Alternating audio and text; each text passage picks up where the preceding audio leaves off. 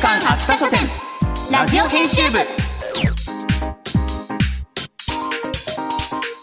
こんばんは。週刊北書店ラジオ編集部。編集部員の赤崎千夏です。こんばんは。同じく編集部員の伊藤健人です。漫画が大好きな私たちが編集部員となって秋田書店の漫画作品の魅力をお伝えしていく番組。それが週刊秋田書店ラジオ編集部。さあ今回はいきなりお知らせがあります、はい。高橋博先生が原案を務める映画「ハイアンドロー・ザ・ワースト・クロス」が昨日9月9日から公開されています。男たちの友情と熱き戦いを描いた大人気シリーズ「ハイアンドロー」と不良漫画の金字塔「クローズ」ワーストの世界観がクロスオーバーした映画の第2弾です、はい。大人気シリーズですね。そうです不良ね高校を仕切るグループのトップを狙う学生たちとその座を奪うために手を組んだ3つの高校の戦いを描いた作品となっているそうです。はい。いいですよね。なんかねアクションも堪能できるしうん。イケメンたくさん出てくるし。そうですね。ええ。幅広いですねファン層がね。あとはやっぱりそのなんか文化としてテリトリー同士のバトルって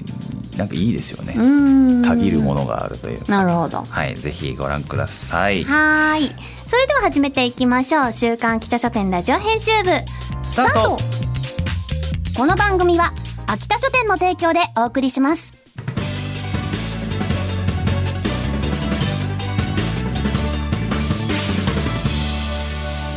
週刊秋田書店ラジオ編集部。週刊秋田書店編集部会議。はいここからはさまざまなテーマに沿って取り上げた漫画作品を編集部員の僕たちがあれこれ掘り下げていくコーナーです。今回のテーマはこちら。柳流行を捕まえた少年の物語です。まあ、いきなり柳流子っていうのが出てきましたけれども。伊藤健どなたですか、柳流子さんは。柳流子とは漫画「バキ」に登場する猛毒使いと呼ばれた最強死刑囚の一人でございます、はい、えーで最初に出てくる時にもう最強死刑囚の一人だったんですよ。あもう捕まってたんだね捕まってたところが脱獄した大変だっていうお話の中で出てくる登場人物なんでだ今回はその柳流子をそもそも誰が最初に捕まえたのか。なるほどね。っていうお話に導入になってますね。しかも少年が？しかしまたあれですね。そうバキのそうですね。バキの話ばっかりしてますね 毎週。もうあれじゃないですか。バキ専門誌みたいなやつを一回出していただければそれで我々の企画もそこに乗っけていただくっていうことがなんか手っ取り早いんじゃないかっていう 気持ちになってそうするときましたちょっとあの「週刊秋田書店」の趣旨がだんだん変わってきちゃうので。バキ雑誌をねバキのね 一つ出していただけると。えーまあねそれほどのね金字塔ですけれどもバキ。すごいね。さあ、えーそんな柳流子を捕まえた少年の物語というテーマで今回取り上げるのは「週刊少年チャンピオン」で好評連載中漫画「遊園地バキ外伝」です。原案板垣圭介先生。原作夢枕漠先生。漫画藤田ゆりや先生バキワールドにリンクする最強死刑囚たちを捕まえた少年の物語。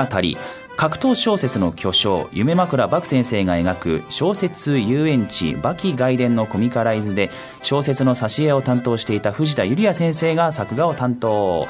ガローデンや獅子の門のキャラクターも登場する超ド級エンターテインメント開幕。コミックス第1巻が9月8日に発売されたばかりと後半急に筒がちゃいつ多筒が入ってめですきたね。はい。されたばかりということで、ということで今回はこちらの作品をご紹介いたします、なんか読んでて私バキはい。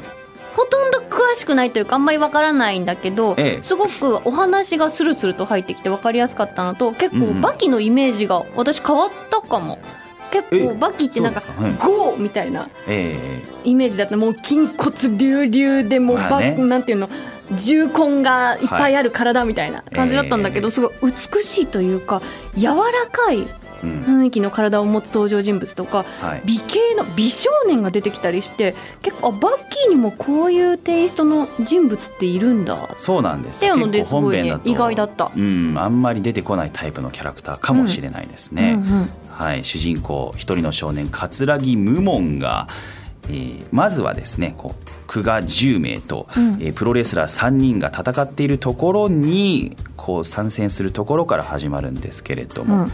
さあもう顔も体も超美形ということでしかも今回はだからこう強いとにかく強いという感じじゃないんですよね、うん。受け身の天才ということで。すごい衝撃をさこうまず食らった手の関節をだんだん緩めていって吸収するみたいな。そう確かに理論的にはそうかもしれないけどさみたいな そういう人知を超えた。だから強さというかは、うん。受け身ってだから結局負けないってことじゃないですか。勝つというよりかは。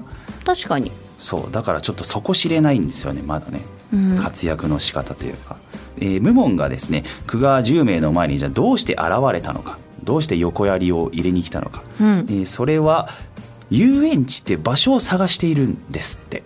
ひらがなでしかも遊園地。そう。なんか逆に恐ろしいよね。そうなんですよ。この遊園地って一体何なのか。僕らが想像している遊園地じゃなさそうだと子供がキャッキャする遊園地じゃないじゃん。違うんじゃないか男たちがなんか血で血を洗いそうな遊園地じゃない。どうなんですかねでそのヒントを探っているんですね、うんうんうん。はい。無謀の正体は一体、えー何なんでしょうか、えーそして一巻の最最後では東京ドームがちょっと出てくるっていう。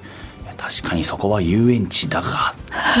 そうだね。いろんな意味で確かに東京ドームの周辺は遊園地ではあるが。遊園地ですがそういうバキ的に言えば東京ドームは違う意味を持つような「てんてんてん」ってところで終わります。そうだね。ダブルミーニングみたいな感じだね、はい。ということで続きをお楽しみにうん、でこの柳流子を捕まえた少年の物語だからそこにこうつながっていくっていうのでファンの人はすごいたまらない感じの展開になっていくよね。バキも苦戦した相手ですからね、うん。はい。さてということで今回ご紹介した漫画遊園地バキ外伝のコミックス1巻を抽選で今回2名様にプレゼントいたします。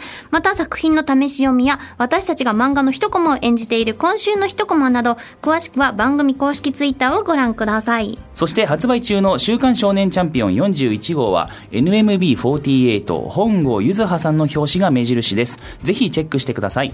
以上週刊秋田書店編集部会議でした。週刊秋田書店ラジオ編集部エンディングです、はい、えー今週の一コマあるんですけど、はい。久我十名さんってええ。声も黒い人なんですって。そう漫画の中で言われるとね 声優的にはうわーハードルがあってなりますね。久我十名さんは夢枕漠先生の獅子の門に登場する。髪も服も多分下着も。皮膚も声も黒い男なのですが声の黒さも漫画ならではの表現で確かに描かれている。んです吹き出しも真っ黒になっているそうこのキャラだけ。10これをもう名さんだけ一コマに出てくるんですかちょっと伊藤さんここは一つ黒い声をぜひ。が頑張ります。お願いいたします。伊藤健のもう黒い黒い声をお楽しみに、結果はツイッターで。さあ次回はサウナ×ミステリーというテーマで月刊ミステリーボニータで好評連載中の探偵はサウナで謎を整えるをご紹介します。お楽しみに番組ではリスナーのあなたからのお便りもお待ちしています。メールアドレスは秋田アットマーク JOQR.net akita アットマーク JOQR.net までお気軽にお寄せください。それではお時間になりました。週刊秋田書店ラジオ編集部お相手は赤崎千夏と伊藤健人でした。また来週この時間にお会いしましょう。バイバイ。この番組は秋田書店の提供でお送りしました